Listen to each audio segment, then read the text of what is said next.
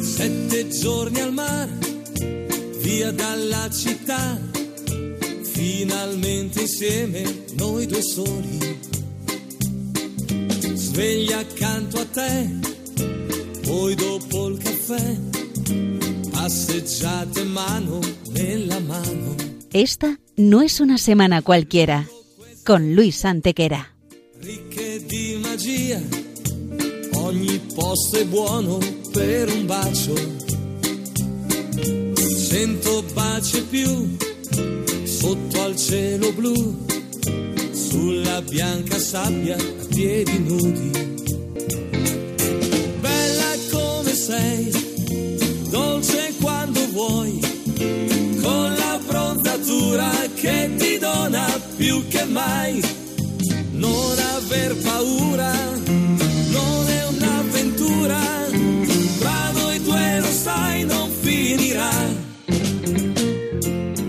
Hola a todos, bienvenidos una vez más al programa Esta no es una semana cualquiera en Radio María con un servidor de ustedes Luis Antequera y Mariate Aragonés. Poi una bibita al bar, c'è solo la voglia di stare sempre insieme a te. Y bien, Luis, ¿qué semana nos ocupa hoy? Hoy, Mariate, le vamos a dar un repaso a algunos de los hechos históricos ocurridos entre un 21 y un 27 de abril. Una semana que no es una semana cualquiera, siete días, sette giorni, como dice nuestra sintonía, en los que han pasado a lo largo de la historia cosas que ni se imaginan nuestros oyentes, porque la historia es así, mejor y más fantástica que la más increíble de las fantasías. Comencemos pues. Pues allá vamos.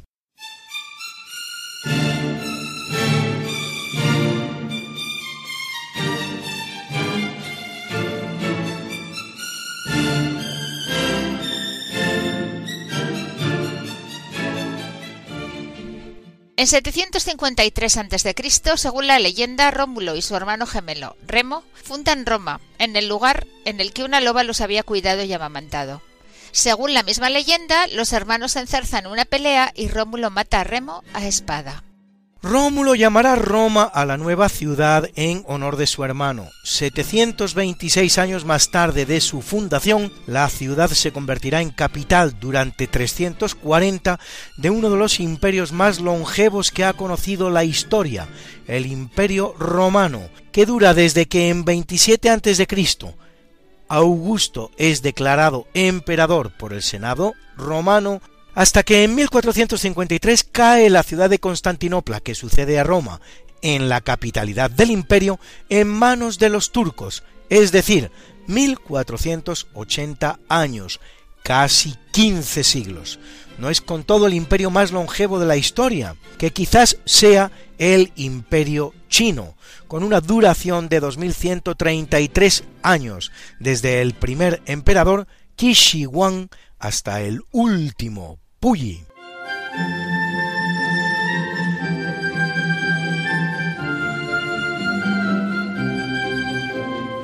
En 711 Tariq Ben Ziyad llega a Tarifa.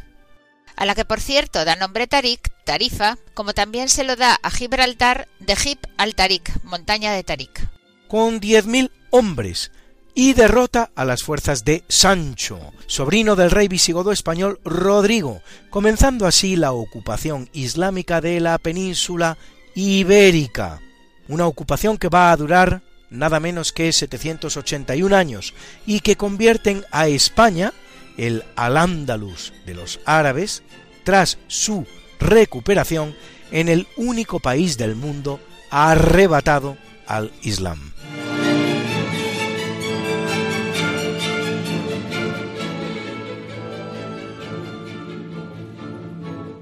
1348, Eduardo III de Inglaterra, de la casa de los Plantagenet, crea la nobilísima Orden de la Jarretera, The Most Noble Order of the Garter, en inglés, la más antigua orden de caballería inglesa, de la que forman parte 24 caballeros más 8 miembros de la familia real británica y monarcas extranjeros, entre los cuales hoy día Felipe VI de España, que es admitido el 17 de junio de 2019. La orden tiene un precedente muy evidente en la Orden de la Banda, que Alfonso XI de Castilla funda cinco años antes y que de hecho concede al fundador de la jarretera, Eduardo III. Del origen de la jarretera, que le da nombre, se cuenta que durante una fiesta Eduardo III bailaba con Juana de Kent, su prima y nuera. Mientras bailaban, se le cae a esta la liga o jarretera, que lleva en la pierna, lo que provoca las risitas de los presentes, algo así como si hoy a una señora se le cayera el sujetador, pero mucho peor dada la época, a lo que el rey, en un gesto de caballerosa galantería, reaccionará colocándosela en su propia pierna y exclamando soit qui mal y pense, vergüenza para el que piense mal. Por cierto, en francés, lengua entonces de la corte inglesa. Palabras que se convierten así en el lema de la orden, seguidas de un explicativo tel qui s'en rit aujourd'hui s'honorera de la portée. El que se ría hoy tendrá, entre comillas, el honor de portarla. La trascendencia de la historia es tal que las palabras pasarán también al escudo nacional de Inglaterra. Poco sabía Eduardo III que estaba haciendo tanta historia. En el capítulo siempre fecundo de la conquista, colonización y evangelización de América por los españoles, que va a permitir a los indígenas americanos el tránsito del neolítico al renacimiento en apenas dos generaciones, un tránsito que a los europeos había costado siete mil enteros años, es una semana particularmente fructífera en lo relativo a fundación de ciudades, pues en 1519 Hernán Cortés funda la Villa Rica de la Veracruz, frente a las playas de Chalchihuecán, en el Golfo de México.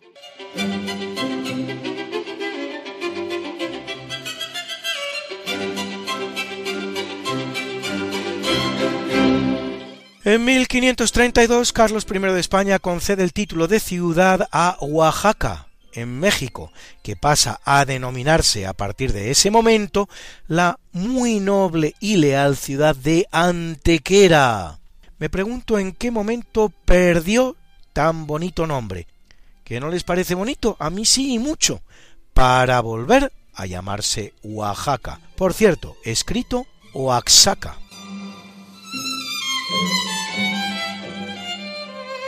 Y en 1790, igualmente en México, el también español José de Escandón y Elguera funda la Villa de la Divina Pastora, de las Presas del Rey, hoy Aldama. También en Filipinas fundan los españoles no pocas ciudades. Así, en 1565, Miguel López de Legazpi funda la villa de San Miguel, conocida hoy como Cebú, con un millón de habitantes hoy. Solo hasta 1600 España funda 700 ciudades en América y 25 en Filipinas. Haciendo posible todos ellos y muchos más tres siglos de pax hispana sin precedentes en la historia americana, la cual, una vez que España abandone el escenario, conocerá más de dos centenares de conflictos tanto civiles como entre vecinos.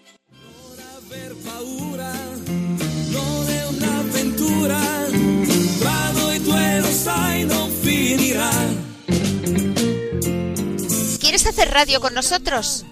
Si conoces algún suceso histórico que te parezca particularmente interesante y quieres compartirlo en nuestro programa, no dejes de hacerlo.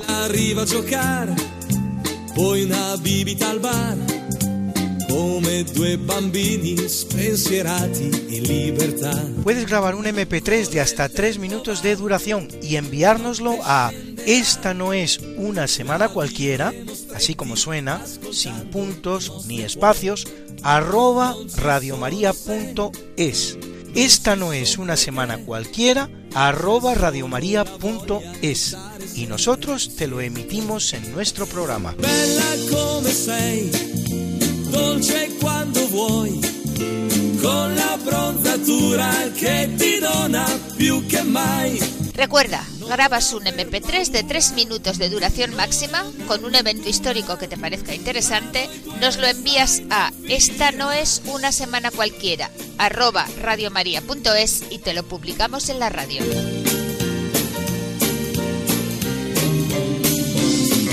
Anímate.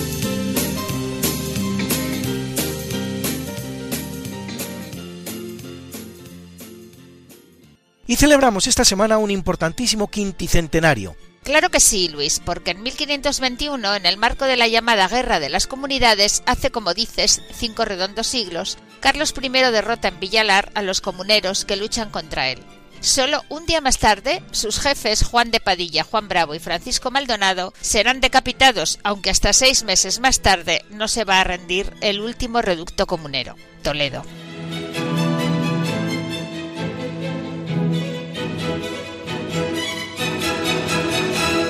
Básicamente, la Guerra de las Comunidades es una rebelión de una serie de nobles castellanos contra la irrupción en Castilla no tanto de un rey extranjero, Carlos I, como de toda la corte de dirigentes y nobles de origen también extranjero que le acompañan.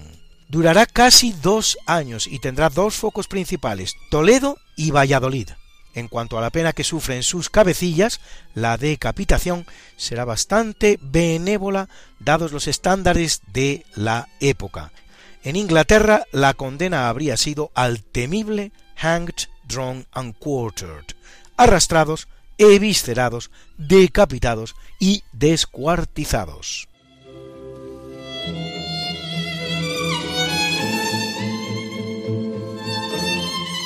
En 1526, en la batalla de Panipat, el mogol Babur, descendiente de Genghis Khan y de religión islámica, derrota a Ibrahim, sultán de Delhi. Ello va a suponer un gran espaldarazo a la expansión del Islam en la India, sobre todo en su parte norte, lo que justificará en el futuro la creación de un estado de Pakistán independiente de la India país hinduista solo minoritariamente islámico. Por cierto, Luis, no debe confundirse el imperio mogol con el imperio mongol, ya que aquel es un poderoso estado que existió entre los siglos XVI y XIX y abarcó buena parte de los territorios correspondientes en la actualidad a India, Pakistán, Bangladesh, Afganistán, Nepal, Bután e Irán, pero no Mongolia.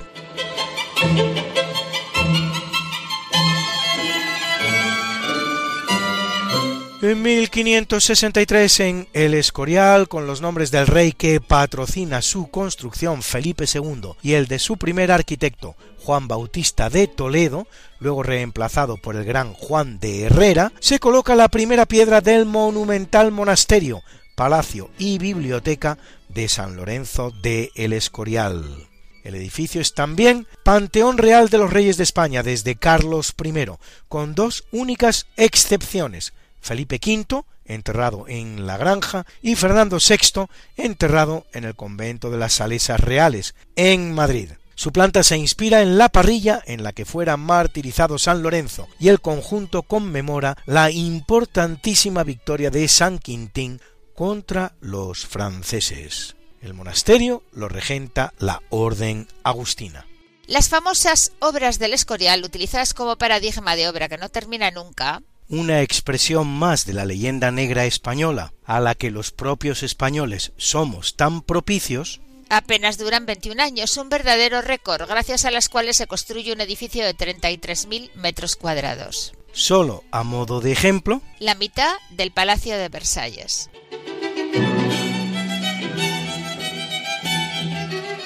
En 1809, en el ámbito de la francesada, por muchas razones mal llamada Guerra de la Independencia Española, como ya analizamos hace un par de semanas, desembarca en Lisboa Sir Arthur Wellesley, duque de Wellington, que entra en España y ayuda al ejército español a derrotar a las tropas francesas que ocupan la península. El avance de las tropas de Wellington por España, a pesar de la supuesta alianza que une a españoles y británicos, resultará muy dañino para nuestro país, destruyendo todas aquellas fábricas y centros que representaban competencia de algún tipo para la industria británica, como por ejemplo la Real Fábrica de Porcelana del Retiro. Por si ello fuera poco, Wellington se lleva a Inglaterra más de 100 grandes obras de arte españolas que hoy se alojan en el Museo Apsley de Londres, entre las cuales cuatro Velázquez y obras de Murillo, Zurbarán, Rivera, Rubens, Rafael, Tiziano, Correggio. Solo mencionarlas produce erisipela, verdadero desfalco del patrimonio cultural español.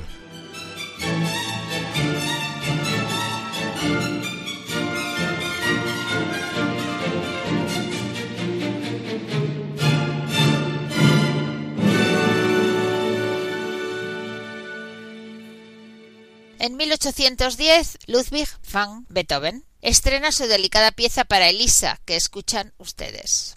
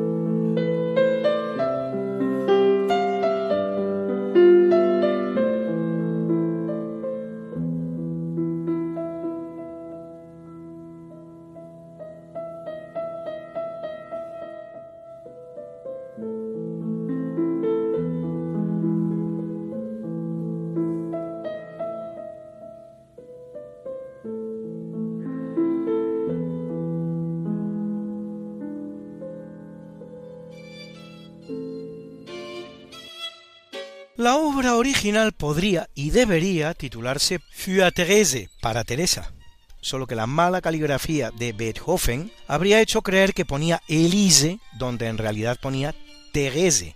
La tal Therese, en tal caso, sería Therese Malfatti von Rohrenbach zu Detza, joven alumna de la que Beethoven se había enamorado, aunque ella casará con un noble austríaco.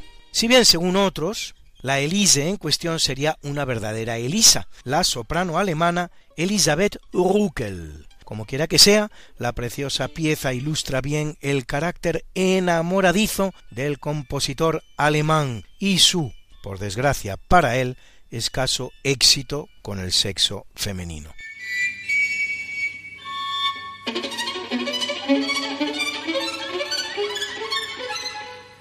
Y ahora dos datitos sin ninguna importancia para cuantos gustan de creer que la ilustración española siempre viene de Francia. Claro que sí, Luis, porque en 1848 Francia abole definitivamente la esclavitud, pero España lo había hecho 11 años antes, en 1837.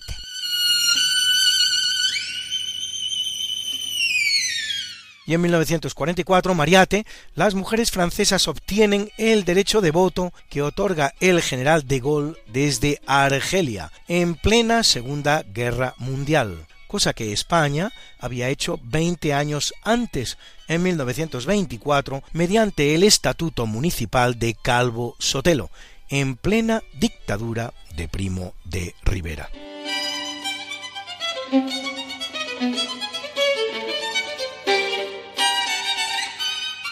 En 1915, en el marco de la Primera Guerra Mundial, los alemanes usan por primera vez en Ypres, en Francia, gas de cloro. La respuesta de los ingleses con el mismo agente químico se produce seis meses más tarde en Los, también en Francia. En 1917 los alemanes usarán el gas mostaza y el fosgeno en Verdún.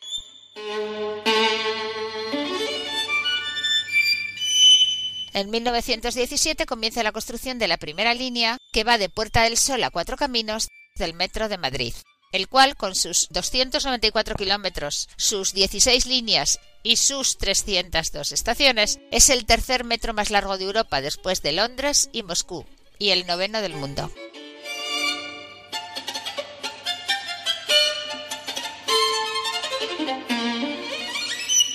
Y en 1960, según el modelo de los arquitectos Lucio Costa y Oscar Niemeyer, y de acuerdo con el proyecto ideado por el presidente Juscelino Kubitschek, Brasil estrena su nueva capital en medio de la selva amazónica, Brasilia, declarada por la UNESCO Patrimonio Mundial.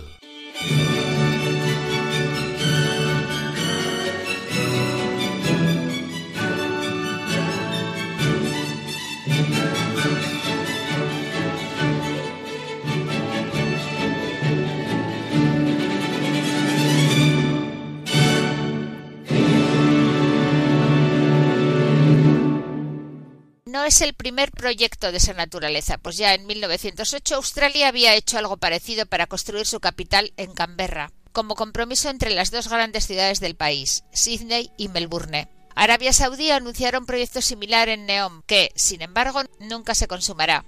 Y actualmente Egipto lleva a cabo otro que de momento se conoce como NCA, Nueva Capital Administrativa, pero que podría denominarse Uedian, Baguadas en español, a 50 kilómetros del Cairo y que podría estar operativo en pocos meses. En 1974 triunfa en Portugal al son de la famosa canción Grándula Vilamurana la llamada Revolución de los Claveles, así denominada porque los soldados que la realizan llevan un clavel en el cañón de sus fusiles. Revolución que no sin dificultades ante los intentos comunistas de patrimonializarla, abrirá la vía portuguesa de la dictadura de Salazar a la democracia. Escuchen la preciosa Grándula, obra de José Afonso, en la bella voz de Amalia Rodríguez.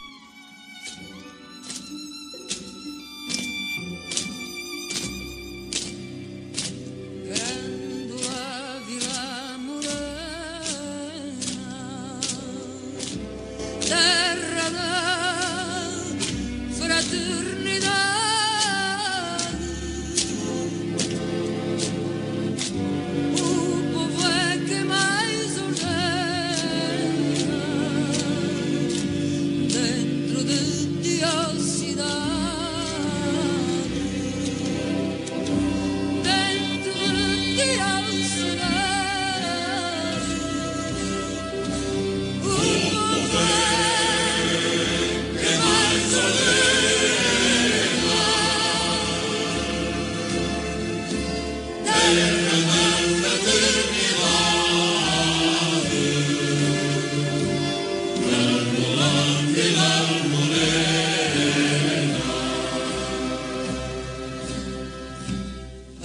cada esquina un amic.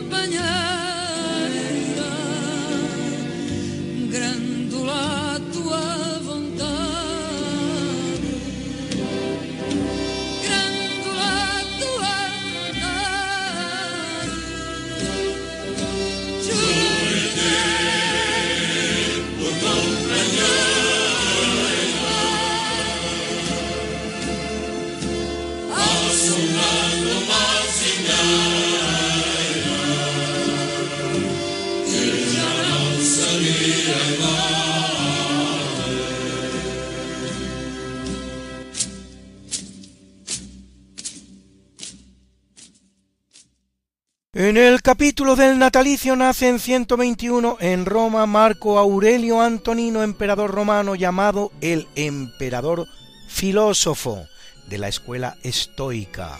Durante su reinado implanta en Roma el culto al dios Sol y tendrá que defender las fronteras del norte y del este del imperio. De hecho, muere en la guerra contra los germanos, aunque de peste no como consecuencia de heridas, y llevará a cabo una intensa persecución contra los cristianos, en la que caerán próceres de la talla de un San Justino, un San Policarpo, un San Potino o una Santa Blandina. Particularmente dura en Lyon y en Vienne, ambas en las Galias.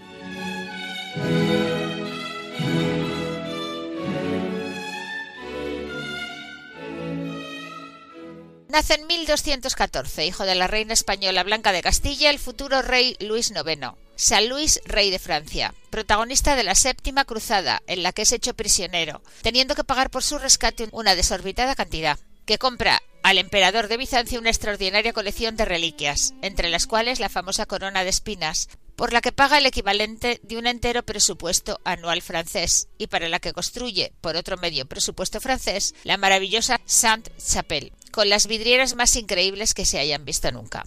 En 1610 nace Pietro Vito Ottoboni, más conocido como Alejandro VIII, vicentésimo cuadragésimo primer papa de la Iglesia Católica, que lo es dos años entre 1689 y 1691, a pesar de tener 80 años de edad cuando es elegido.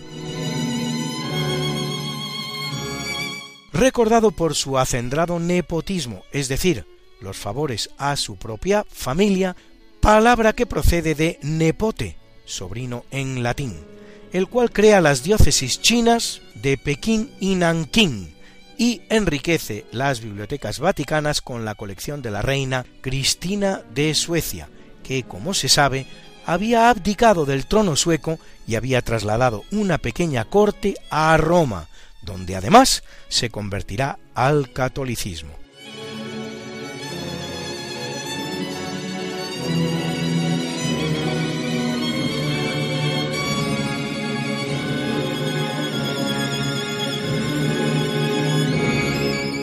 En 1857 nace el compositor napolitano Ruggero Leoncavallo, uno de los principales exponentes del verismo o realismo en la ópera, como reacción frente al romanticismo de su época, autor de grandes óperas como Chacha y sobre todo Payacci, payasos, cuya pieza Vesti la yubba, ponte la chaqueta, escuchamos interpretada por el gran Luciano Pavarotti.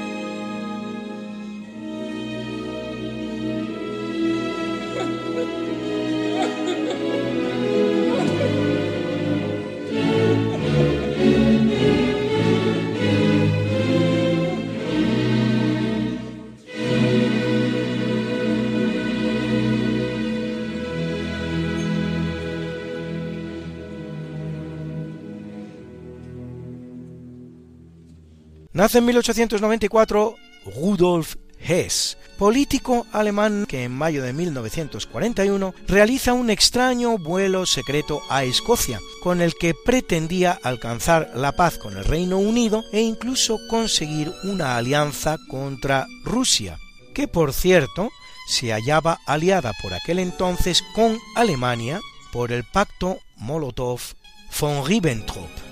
Preso ya durante toda la guerra de los ingleses y condenado en Nuremberg a prisión perpetua, morirá en la cárcel de Spandau en 1987. Aún se duda si suicidado o asesinado.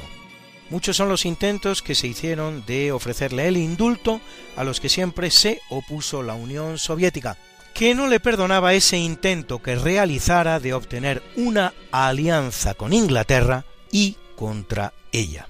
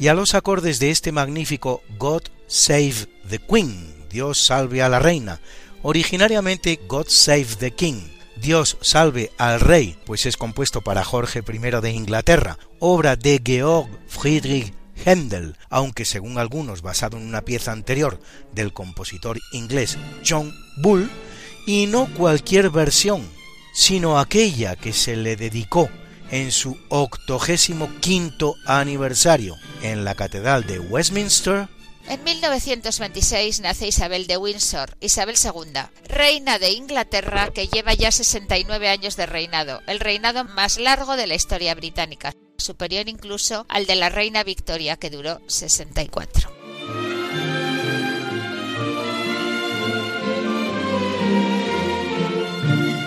Isabel casará con Felipe, nacido Felipe de Grecia o Felipe Schleswig, Holstein, Sonderburg, Glücksburg, Beck, primo de hecho de nuestra reina Sofía, aunque luego adoptará su segundo apellido, Battenberg, eso sí, latinizado Montbatten, puesto que Battenberg significa Monte Batten, Montbatten, el cual recientemente fallecido dará a la reina Isabel hasta cuatro hijos, Carlos, Ana, Andrés y Eduardo.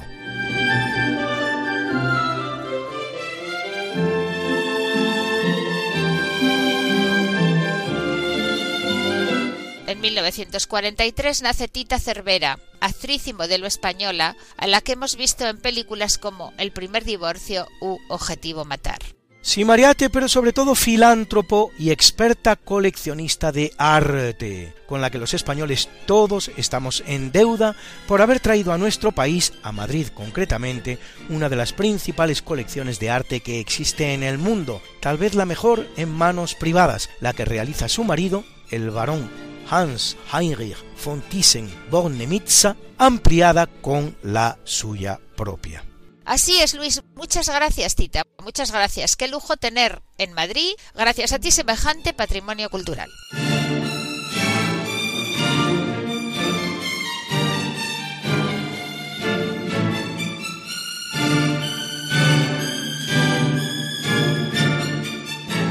Nace en 1969 la guapa actriz norteamericana Renée Zellweger, protagonista de innumerables películas entre las cuales El diario de Bridget Jones y sobre todas uno de los mejores filmes realizados nunca en el género del musical, Chicago, de Rob Marshall, de donde entresacamos este maravilloso tema con el que hoy hacemos una pequeña pausa musical. Mr. Cellophane. El señor papel celo.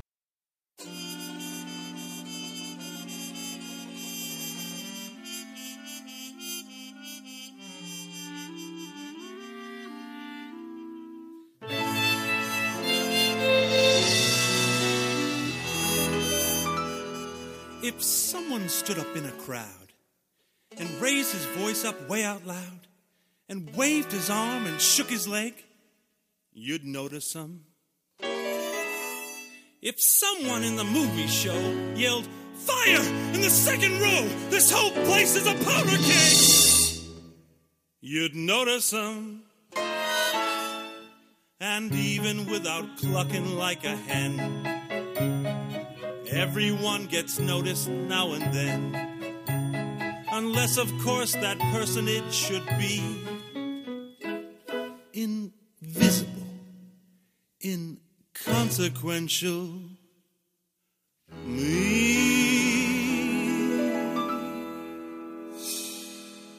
Cellophane, Mr.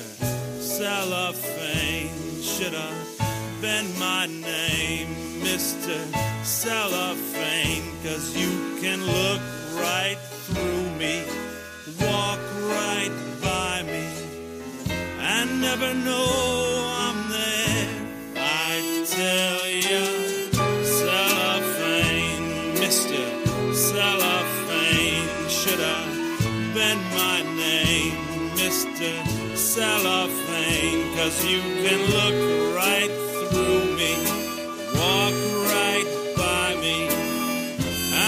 know I'm there.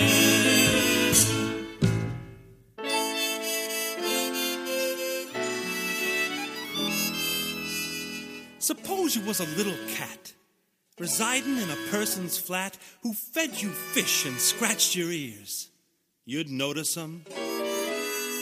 Suppose you was a woman wed, and sleeping in a double bed beside one man for seven years. You'd notice him. A human being's made of more than air. With all that bulk, you're bound to see him there unless that human being next to you is unimpressive, undistinguished. You know.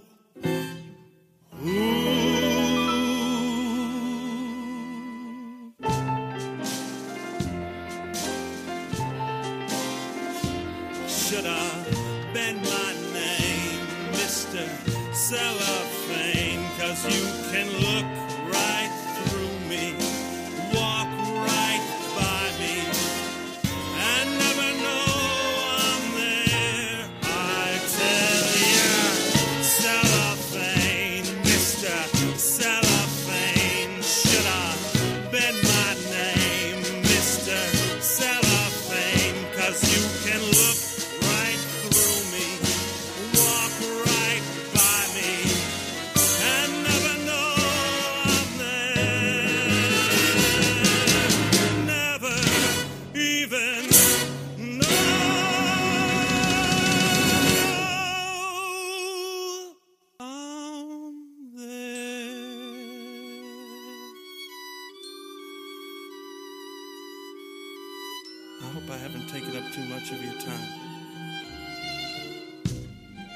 En el capítulo del obituario muere en 483 a.C. en Kushinagar, en la India, según se dice, Siddhartha Gautama, más conocido como Buda, palabra traducible como el iluminado, príncipe que cambia la vida palaciega por una vida de retiro y privación y crea la religión budista que siguen hoy unos 200 millones de seres humanos en el mundo. Sus enseñanzas transmitidas por tradición oral serán escritas unos 400 años después de su muerte. ¿Qué dirían los supuestos exégetas escépticos del cristianismo si los evangelios se hubieran escrito 400 años después de la crucifixión de Cristo? Intentan con poco criterio y malos argumentos establecer que se escribieron un siglo después y ya les parece razón suficiente para poner en duda hasta la existencia de Jesús con que si se hubieran escrito 400 años después.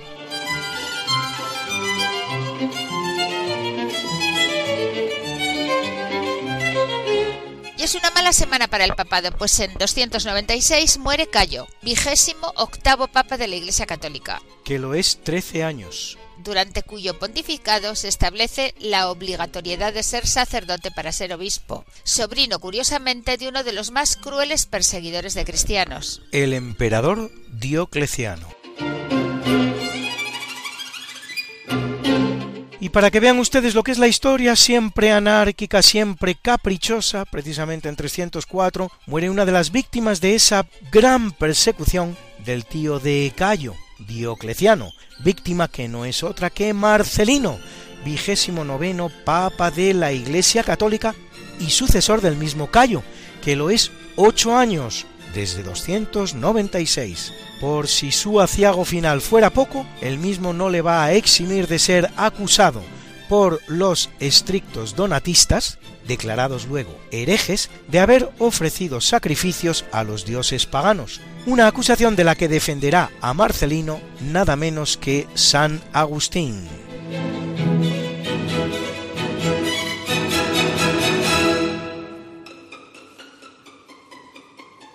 Muere en 303 San Jorge, soldado romano cristiano martirizado en Nicomedia durante la última persecución, la de Galerio, cuya popularidad en la Edad Media lo convierte en uno de los santos más venerados y objeto de una amplia tradición artística. Particularmente conocida es la leyenda de San Jorge, la princesa y el dragón. Según ella, un dragón hace un nido en la fuente de una ciudad y para apartar al dragón de la fuente, sus habitantes le ofrecen diariamente un par de ovejas. Cuando se quedan sin estas, los vecinos no tienen mejor idea que ofrecer entonces a la princesa como manduca. Y cuando ésta está a punto de ser devorada por el dragón, aparece San Jorge, mata al monstruo y salva a la princesa. De resultas de lo cual los agradecidos ciudadanos abandonan el paganismo y se convierten.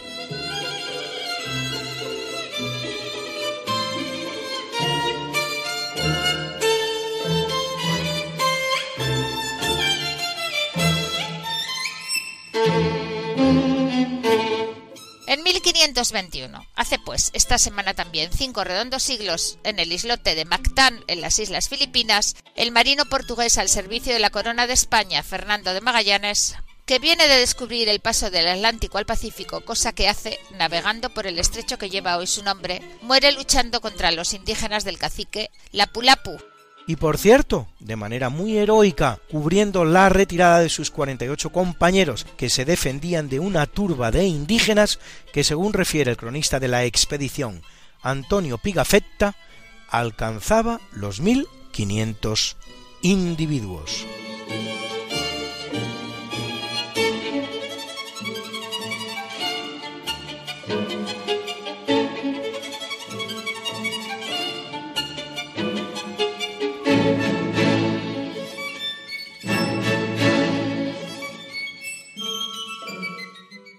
1569 muere Hernán Ruiz, el joven, arquitecto español que introduce el Renacimiento en España, maestro mayor, como se llamaban entonces los arquitectos, de las catedrales de Córdoba y de Sevilla.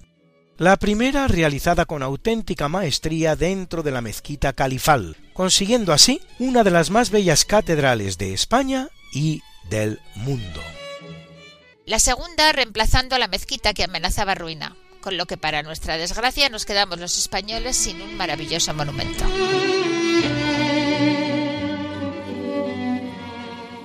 Y es un día luctuoso para el instrumento de cuerda, pues en 1840 muere el gran Niccolo Paganini, compositor italiano, recordado por sus 24 caprichos de violín y uno de los grandes virtuosos de ese maravilloso instrumento de cuerda, cuyo concierto número 4 para violín nos ha acompañado todo este programa, formando parte hoy de nuestra banda sonora.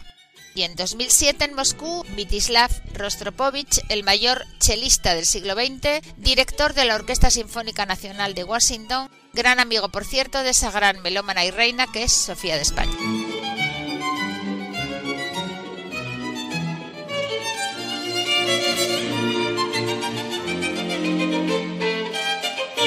Y en 1951 muere el norteamericano Charles Gate Dawes, Nobel de la Paz 1925, autor del llamado Plan Dawes, que establece un sistema realista de pagos y una serie de medidas complementarias como préstamos, ayudas e inversiones para facilitar la recuperación de Alemania, obligada como consecuencia de la Primera Guerra Mundial a pagar una descomunal indemnización, plan que permitirá un periodo de prosperidad y entendimiento en Europa, con los acuerdos de Locarno de Alemania con sus vecinos, aunque las buenas intenciones durarán poco.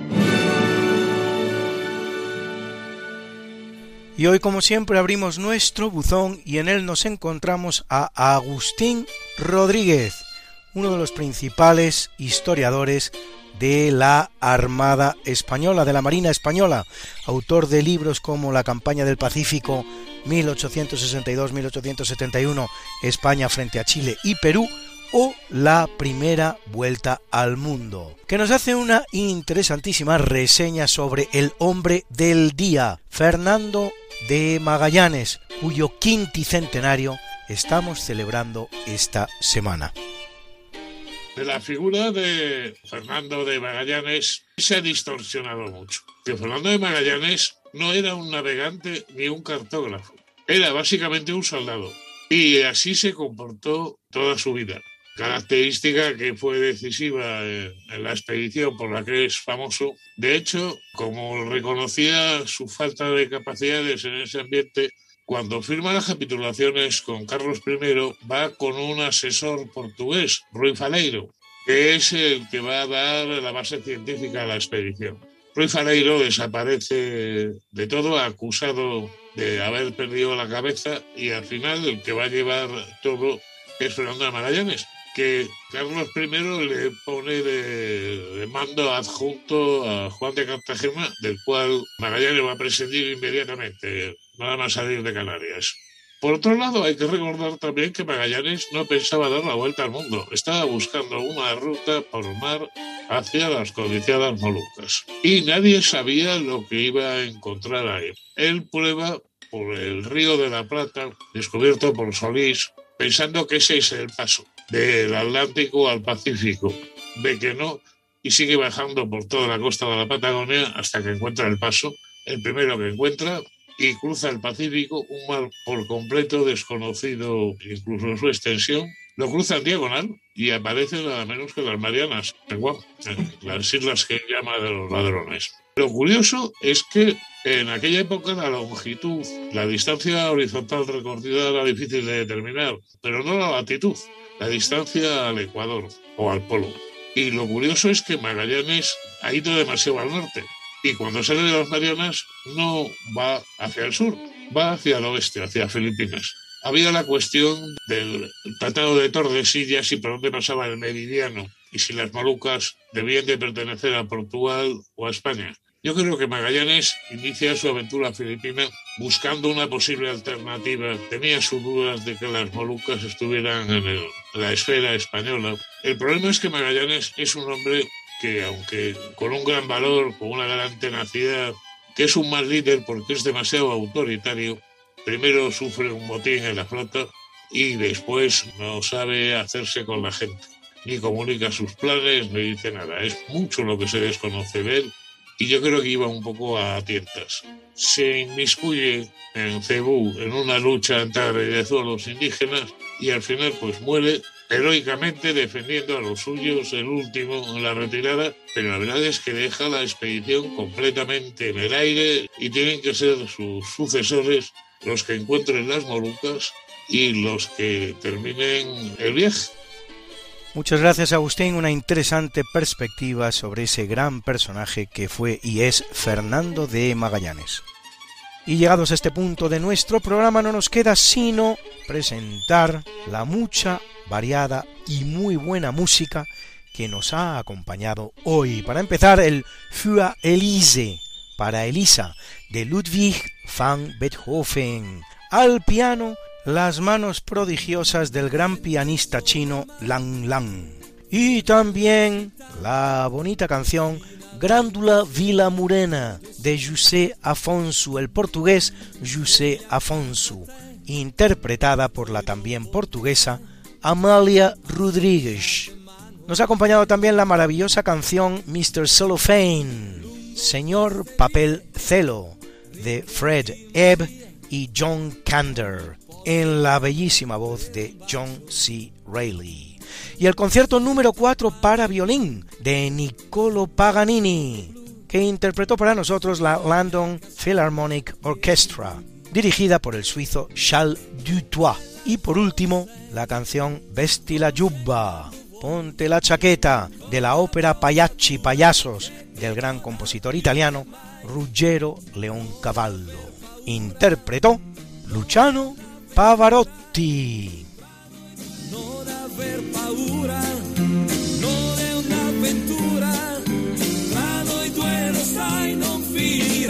Esta no es una semana cualquiera, a que teníamos razón. La historia, ¿cómo es? Y no como nos gustaría que fuera. Hasta el próximo programa. Se despiden de ti, Mariate Aragonés y Luis Antequera. Pero yo te veo muy pronto en el programa de Javier Ángel Ramírez, Diálogos con la Ciencia, el jueves a las 12 de la noche, o lo que es lo mismo, el viernes a las 0 horas, con nuevos episodios de nuestra apasionante historia. No te lo pierdas. Les hemos ofrecido en Radio María Esta no es una semana cualquiera, con Luis Antequera y María Te Aragonés.